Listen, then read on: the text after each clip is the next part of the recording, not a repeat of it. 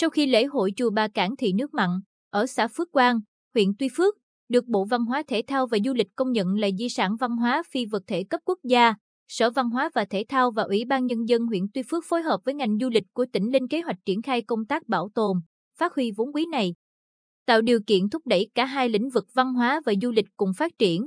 Ông Tạ Xuân Chánh, Giám đốc Sở VH và TT cho biết, với gần 4 thế kỷ tính từ thời điểm ra đời, đến nay lễ hội chùa Bà Cảng Thị Nước Mặn là một trong những lễ hội dân gian truyền thống lâu đời, có quy mô lớn ở tỉnh Bình Định. Hàng năm, lễ hội diễn ra trong 3 ngày. Cụ thể, vào ngày cuối tháng Giêng, có thể ngày 29 hay 30, tùy tháng, và từ ngày 1 đến ngày 2 tháng 2 âm lịch.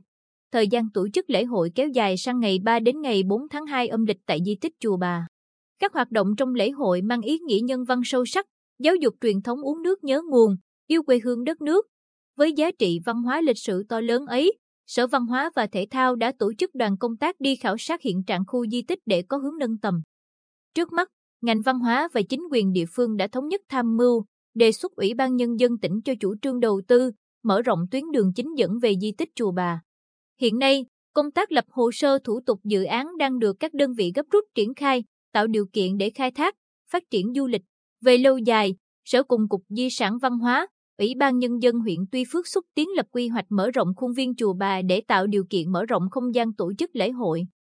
Xác định di tích Chùa Bà và lễ hội Chùa Bà Cảng Thị Nước Mặn là điểm đến, sự kiện văn hóa quan trọng có sức tác động lớn đến ngành du lịch của tỉnh, ông Trần Văn Thanh, Giám đốc Sở Du lịch, chia sẻ, trước khi lễ hội được công nhận là di sản văn hóa phi vật thể cấp quốc gia, ngành du lịch đã chuẩn bị tư liệu để mau chóng tăng cường quảng bá, thông tin về lễ hội đến công chúng.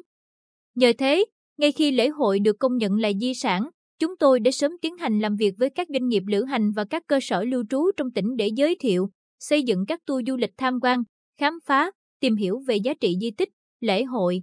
Không dừng lại đó. Tới đây chúng tôi sẽ làm việc với ngành du lịch các tỉnh, thành trong nước tổ chức liên kết, hình thành thêm những tour trải nghiệm du lịch thông qua sản phẩm lễ hội mới này. Toàn huyện Tuy Phước hiện có 17 di tích lịch sử được xếp hạng và công nhận, gồm 4 di tích cấp quốc gia và 13 di tích cấp tỉnh. Thời gian qua, được sự quan tâm của Ủy ban Nhân dân tỉnh, các sở, ngành, nhiều di tích lịch sử văn hóa trên địa bàn được trùng tu, tôn tạo, phát huy giá trị, thu hút du khách đến tham quan, tìm hiểu. Tuy nhiên, theo ông Nguyễn Hùng Tân, Phó Chủ tịch Ủy ban Nhân dân huyện Tuy Phước, việc đầu tư để tạo sức hút hướng tới vừa bảo tồn. Bảo tàng vừa phục vụ phát triển du lịch còn đơn giản. Hiện nay, chính quyền địa phương đang phối hợp với Sở VH và TTS ở du lịch nghiên cứu xây dựng thêm tour du lịch mới trên chuỗi điểm đến, chùa Bà Nước Mặn, nơi phôi thai chữ quốc ngữ, tiểu chủng viện Lan Sông.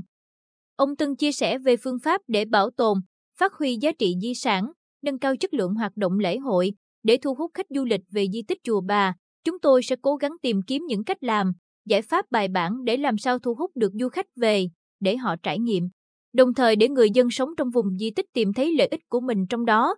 Từ đó, nhận thức của bà con sẽ đầy đủ hơn về giá trị di sản, tích cực tham gia bảo vệ di sản hơn. Từ đó, tập hợp sức mạnh cộng đồng cùng bảo vệ tính đa dạng của di sản.